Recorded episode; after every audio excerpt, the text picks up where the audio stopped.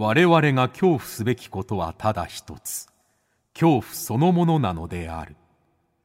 この番組は事故物件住みます芸人松原谷氏が恐怖の本質を探求すべく各界の道を極めた人々と恐怖について語らいます。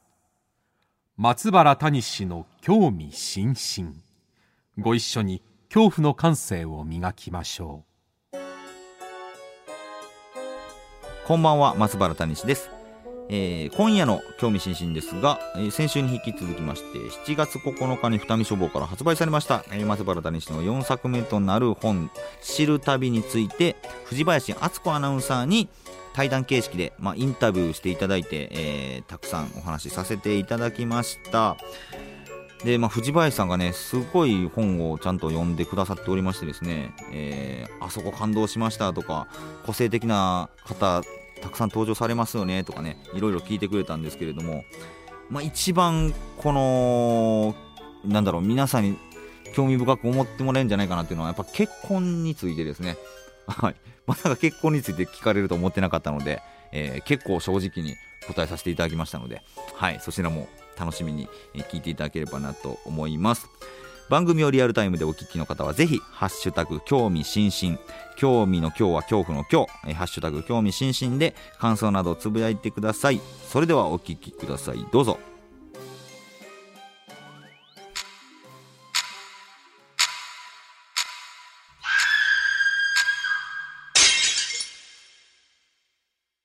先週に引き続きまして今夜も日本一のオカルトアナウンサー MBS の藤林敦子さんと、えー、二見書房から発売中の僕のですね4作目となるノンフィクション作品となるんですかね「知る旅」という本についてお話をしていきたいと思いますので、えー藤林さんよろしくお願いします。よろしくお願いします。はい、ちょっと私いろいろまた聞きたいことたくさんありましあてうございます。とにかくこの本は怖い体験もおそらくたくさんしてるんですけれども、はい、本当に谷さん死んじゃうよっていうぐらいの命となんか生と死の狭間で一生懸命あの旅してらっしゃるんだなっていうのが。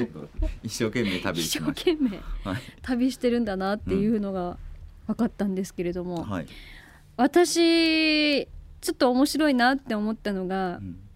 田中俊之さんの5億円当たる神社あそこでクスッとわ笑っちゃったんですけれども はいはいはい。そこのご神木に田中さんがうん、お金をねじ込んで はい。っていう部分で。はい、そんな絶対やったらあかんでっていうのうんうん。があの田中さんの実体験のもと書かれてたんですけれどともはいはいはい。面白かったですあそこ。田中。さんはね前のうん。ミュージシャンナイトの時に、はい。多分初めて会ってると思うんですけれども、なんとなくイメージつつきそうでしょ。あのあの人やがりそうやなって。こっそりご神木にお金ねじ込んでなんかその神社は、えーはい。だから、えーお行くと5億円が当たるぐらいお金がそう。ねすごい巡りが良くなると言われてる神社なんですけど、はいそうそう。願望が行き過ぎるとやっぱりちょっとねバチが当たっちゃうのか。そうですね。田中さんすっごいそこからお金がみるみるなくなっていったそうなんですけれども。で回収してっていう話もね面白かったあです。そうそうそうそう。はい。そうなんですよ。ごめんなさいってちゃんと謝りに行く田中さんも面白いなと可愛らしいですよね。思ってたんですけれども。はいはい、あといろんなうん、方々が谷さんじゃあだけじゃなくてはい。たくさんの方出てきますよね。そうですね。とてもキャラが濃い ああでもそうかも。とにかく、くキャラが濃くて、うん、あの遺体管理人のお仕事されてる方が出てきた時に、はいはいはい、めちゃくちゃ濃いというのとうん、あのウジ虫の話されてたじゃないですか。ねはい。リアルで逆に怖かったです。淡々と喋れてるからうんうんうん。文章を読んでるとね。はい。どうでしたか？どんな方でしたか？あのーすっごい気さくな方なんですよ。ほ沖縄の遺体管理人はいの方なんですけれど、めちゃくちゃ気さくで、えー本当なななん何でも答え何でも喋ってくれるっていう感じの方なんですよ。その本当にたんあの普通ににこやかに喋ってくれる方なんですけどでもやってることってやっぱりもう毎日遺体とそうですよね。事件があった、えーあるいは発見された、はい。えー亡くなって身寄りがない方とかはねまあまあそのそういう遺体を自分がこうちゃんときれいにするっていう仕事を、遺体管理人という仕事をされてる方なんですけれども。いいわば送り人みたいな。送り人みたいな感じなんだけど、はい。ちょっとそこから独立するんですよねこの人が。送り人はい。は、えー送り人というか、まあ、その納棺師と言われる仕事は、えー自分もやっていたけど、あの何か足りない気がするとこの亡くなった人はい。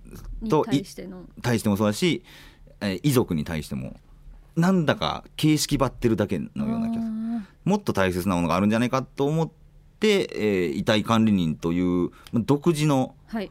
職業として独立するんですよねこの人が。うんうんでそこから本当に遺体と向き合って遺族と向き合って、うん。えーいかに死を乗り越えるお手伝いができるかとか遺体がきれいに、あのー保たれる研究をずっとできるかみたいなのに向き合った方なんですけどはい。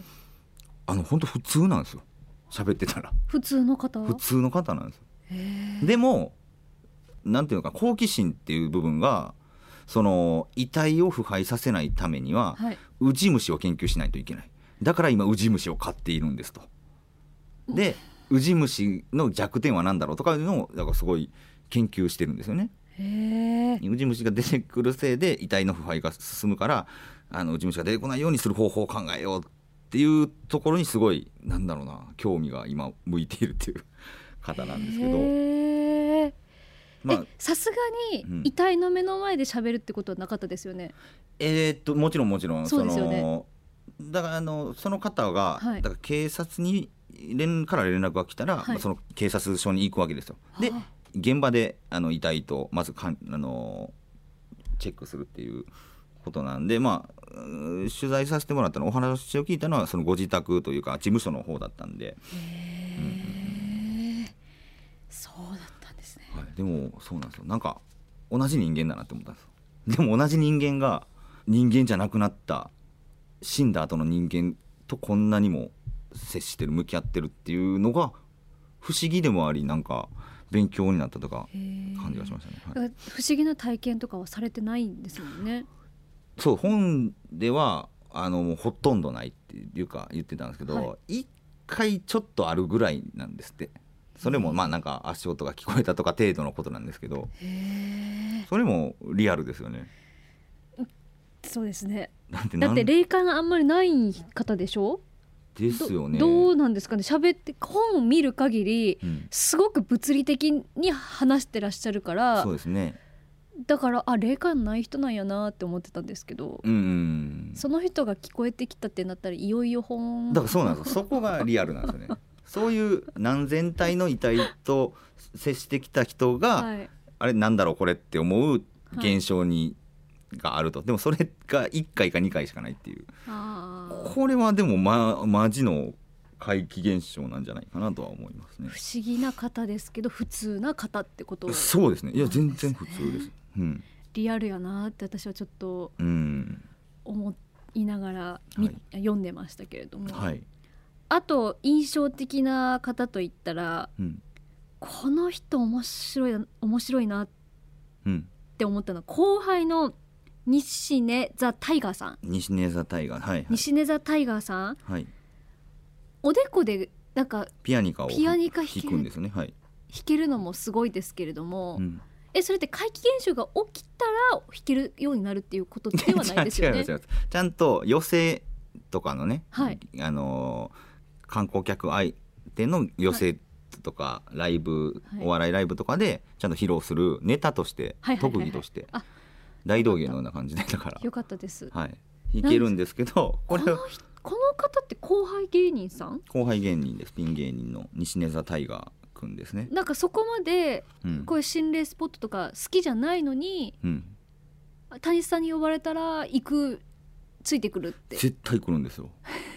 も う不思議で不あ思議でというか。んな好きじゃないです。ないってね。はいはい。言書いてあったじゃないですか、はいはい。なんで行くんだ？そそれなのにって。だそれがすごいうふあのなんだろう不思議というか、はい。ずっと不思議に思ってたことではあるんですよ。はい。だって僕にが心霊スポット行く現場についていったところで彼には何のネタにもならないわけですよ。その谷氏さんと心霊スポット行ったっていう話を別にどこかでするわけでもないし、はいはいはい。その後輩は、はい。なんかだからねすごい不思議ではあったんですよねしかもほとんど記憶がない、そうなんです 記憶がないんですこれ言っちゃって大丈丈夫なんですか？大丈夫です大丈夫です。はい、記憶ないのってうん。もう喋りたくても喋れないと思うんですけど、心霊スポット行ってなんか気候？気候おかしな行動を取るんですけど。おかしな行動を取った時全部記憶がないじゃないですか。ないんですって、はい、それがもう怖すぎ。怖すぎです。でも藤林さんだってあるかもしれないじゃないですか。え私そんなこと言ってないですよみたいなことを。たまにたまに言うじゃないですか。な いないです。それと一緒なんじゃないかなって ないです。ちゃんと記憶ありますよ。あります？いやだって藤林さんははい。僕あの松竹芸能の社員が、はい。えー MBS に来た時に、はい。社員に向かって手を振ってきたんで、はい。藤林さんが「はい。あお久しぶりです」みたいな。はい。でもその社員は藤林さんと会ったことないんですよ。では多分だから僕の後ろにいるマネージャーの後ろにいる誰かに対して手を振っていて、はい。さらに松原谷氏を見えてないっていうね。もうなんかいろいろ重なってて。でで後から聞いたら「え何のことですか?」みたいなことを言ってはるんで。その後に、うん。茶屋町会談担当するようになって「はじめまして」って言ったら「はじめましてじゃないです」って言われて「え？っ?」てあのーそういうのと一緒なんですよ。西根座タイガー君が 心霊スポット行っても記憶がないっていうのは、うん。いやそれ気候いやだってうん。西根座タイガーさんはうん。気候を超えた気候ですよ。まあもちろんねいろんなことを、そういろんなことややってやるから見てほしいんですけど、はい、伏見稲荷行った時とか。伏見稲荷は本当やばかったですね。まあでもう後からう理由が分かった時がすごいすごいって思ったんです。そう。あれねうん。あのある行動をした後からがすごい。からがすごいんです。そうそうそう。そう。その行動がうん。きっかけでそこれちょっと本当に読んでほしい。う呼んでほしいですね。めちゃくちゃ不思議です。そう。だからまあもともと奈良県のとある廃神社に連れて行った時にその気候がめちゃくちゃ目立ってたんですよ西根君の、はいはいはいはいはい。でもその原因が伏見稲荷でわかるっていう。そう。そうなんです。はい。なんかすリンクしますよね。そうそう。なんかすごいミステリーなのかドラマなのかなんかそんな感じが。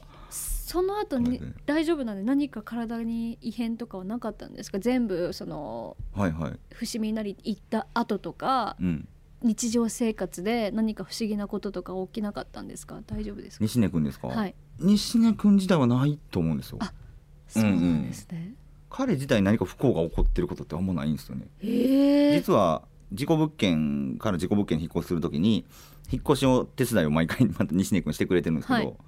でその時に一番最初の事故物件の時は僕1軒目の事故物件で住んで1週間ぐらいで、はい。あの交通事故に遭うんですけどおその時に後輩芸人引っ越し手伝ってくれた芸人2人のうちの1人が西根座タイガーなんですけど 彼も交通事故に遭うんですよ。え？だけど無傷なんです。無傷？はい。だからねなんかなんか合うけど大したことにはならんっていう不思議なね。なんなんかなんですよ。そうなんですか？はい。嘘でしょ？いやそうそうそう。だからすごい。なんなんなんやろうなっていう。強いですね。強いんですよ。体も心も。うんへえあのどんな思いでそういう気候とかを見てるんですか？話しかけるんですか？おい！って目を覚まさせるというかそういうことするんですか？いやしないです。なんでですか？だって僕たち僕が何かを払えるわけでもないし、はい。えーそれが気候かどうかもわからないしはいだからもう様子を見守るしかないです様子。その崖に向かって走り出そうとしたら止めますよ。あ逆に。あの命の危険があはいるから、はいはいだからどうなるんだろうっていうのを見守るしかないですね。見守る？はい。だから本当に西根君その心霊スポット行ってはい。あの、まあ、取りつかれるっていう表現があってるのか分かんないけどはい。おかしな状態になるとすすいすい山登ったりしたりはい。僕らが行こうとしてる方向と違う方向に歩いていこうとしたりとか、はいえそういう時止めないんですか？えーっとだギリギリまで様子を見ます。どういう意味なんだろうって言って思って。うわそういう時って話すんですか？話します。会話は。会話はあの答えてくれないです。え？あの西根どこ行くの？って急に歩き出してちょっと西根どこ行くの、はい。って聞いても無視されます。え？だからもう先輩が言ってんのに、はい、まあ、もうスイッチ入ったなって思って。え？ーそうそうそう。そうなんですか。だからそれってやっぱりねでもその西根君がそうなる理由はこうじゃないかっていうのもちょっと本で書かせてもらったんです。いやこれが一番あの怖さのピークでした私。あ本当に、はい。あとは結構、うん、あの大丈夫かなって。あ僕が？はい。あ そう。谷さん大丈夫かなとか、はいはい。そうリアルにうん。谷さんが命の危険はい。と向き合ってるところとかもリアルやなって思ったんですけれども、はい。人がね3人で行ってましたよねその伏見稲荷は。伏。見なり、えーそうですね、まあ、もう一人ディレクターもいるんですけどちゃんとは書いてないですけど。なんかはい、その人数が多いのにもかかわらず、怖さがえげつないというか。ああそうか怖いになるのか。はい。怖かったですリアルで。確かにね。誰にでも実は当てはまったりもするかもしれないことでもあるんで。えじゃあ今度私あの 言いかけましたけれどももし今度私ああいやいや行きましょう いやいや絶対行きたくないです、はいはい。けどもし、茶屋町階段ツアーみたいなバスツアーみたいなことが。自分から提案しだしてますから これはもうもう取りつかれてますよ。取りつかれて藤林さん。会った時にうん、もしかしたら私の身に何かが起きる可能性があるっていうことなんですか？あるかもししれないですねもしかしたら。れそうなんや、また本の中の一人としてあそうですね。書いてほしい私。藤林さんか書いてほしい言うてしまってますよ。だからもう本の中に入ろうとしてますから。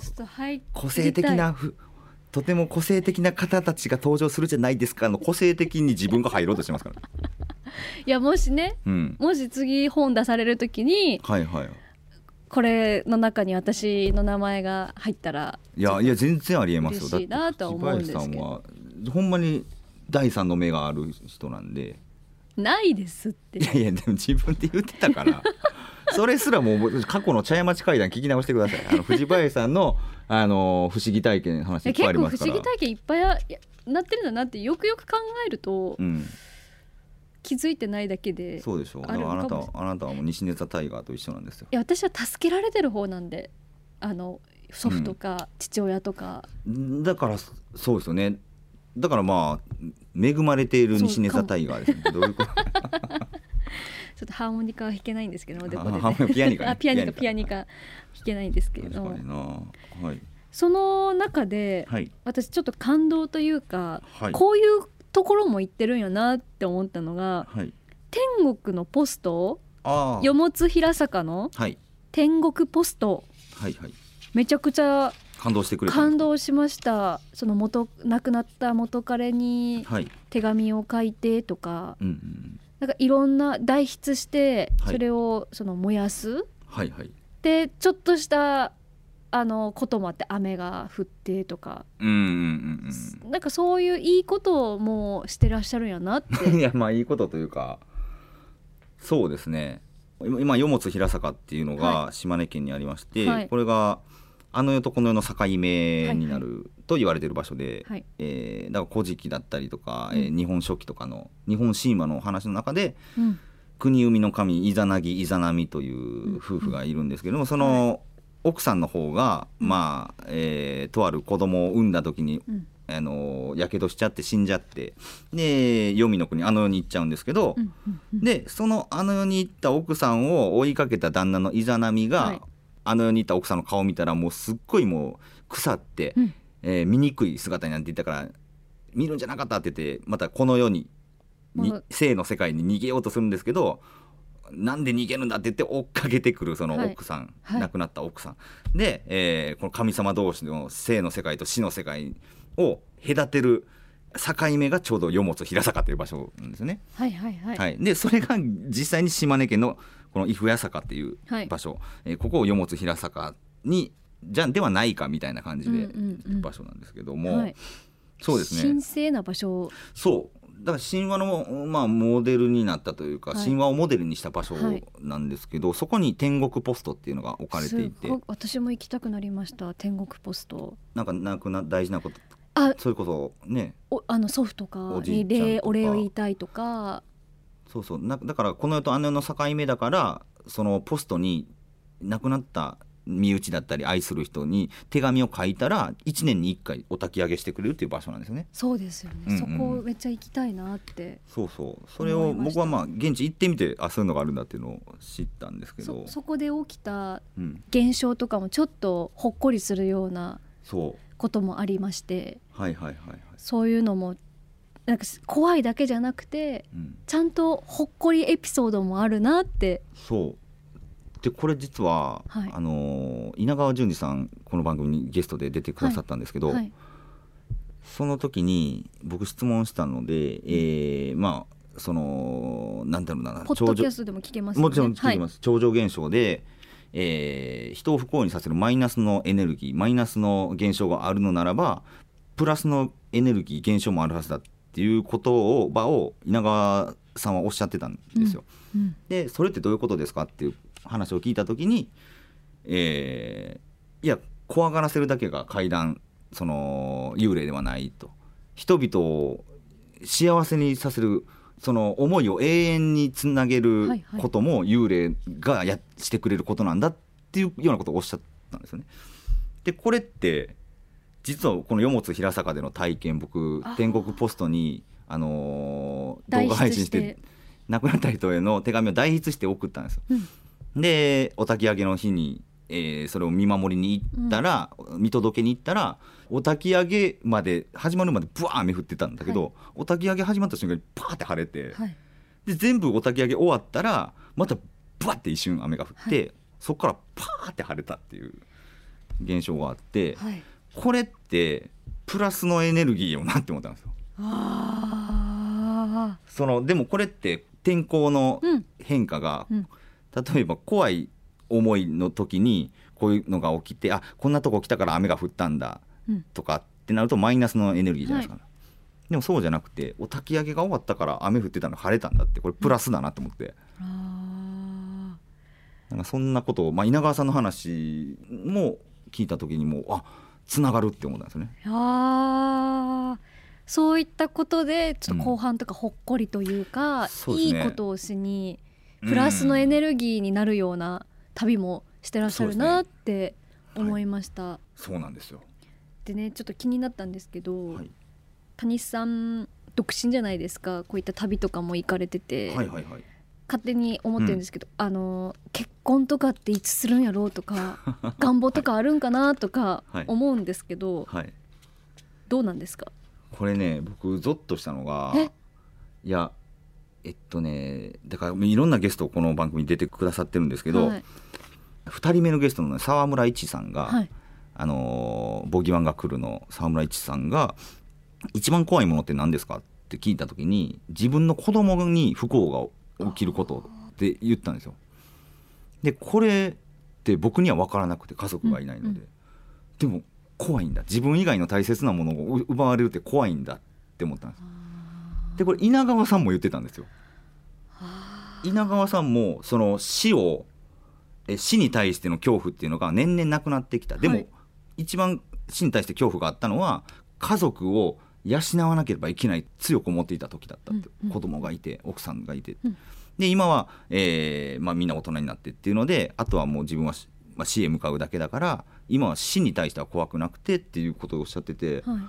大切なものがあるって怖いんだって思ってうーん。だから僕今結婚一番怖いかもしれないですね。その逆に？してしまうと大切なものができてしまうから、そっか。うん、逆に大切な人を作ることが恐怖ってことなんですか、のような今気がしててええそれをしてしまうとまあ今みたいなことはできないのかなっていう。でも分かんないですけど大切なものを作った上で、はい。いろいろ体験しに行かないといけないっていう時が来るかもしれないですけど。ああのオカルト好きの女性とかと結婚とかそれこそいや。彼女とか。カルト好きはえないですね。なんでですか？いややっぱり同じことあの巻き込めないっていうことですね。そうか、うん。いやよ、く神社とかパワースポットをカップルで行くとうん。そのそのパワースポットの女神神様が女性の場合、良くないカップルだったら別れさせるとかっていう逸話がうん。結構あるからうん、なんかカップルで谷さんが行ったら何が起きるかなとかって。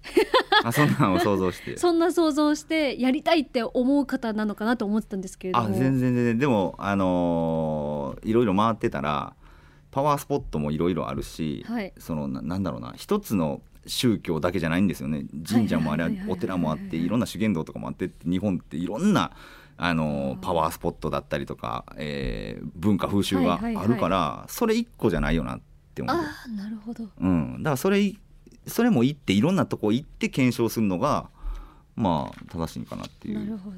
正し正しいとかじゃないですけど。大切なものができたら怖いっていう、その考えに至らなかったので結婚してるじゃないですか。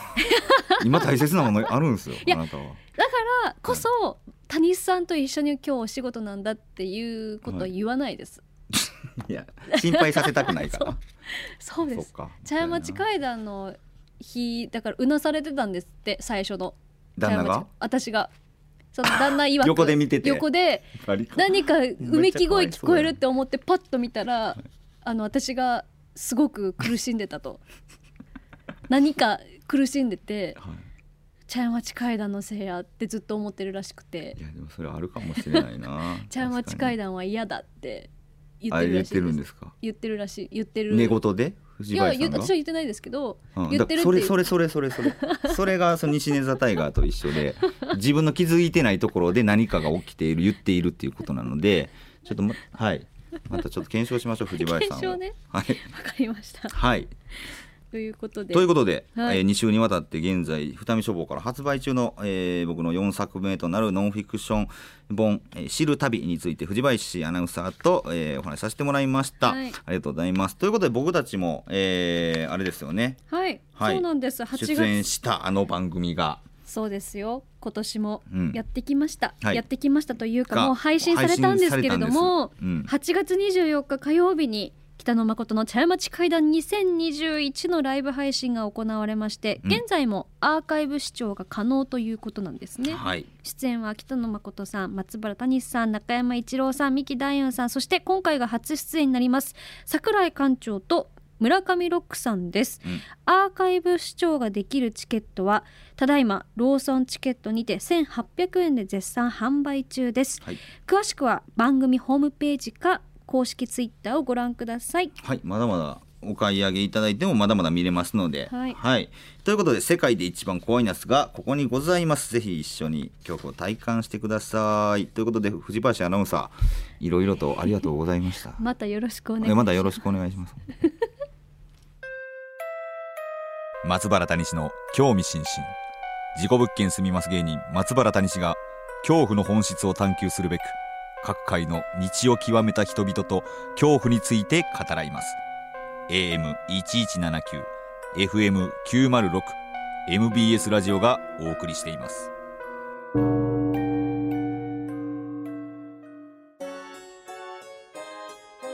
はいいかがでしたでしょうか、えー、たくさんね聞いてくださいまして藤林さんありがとうございます。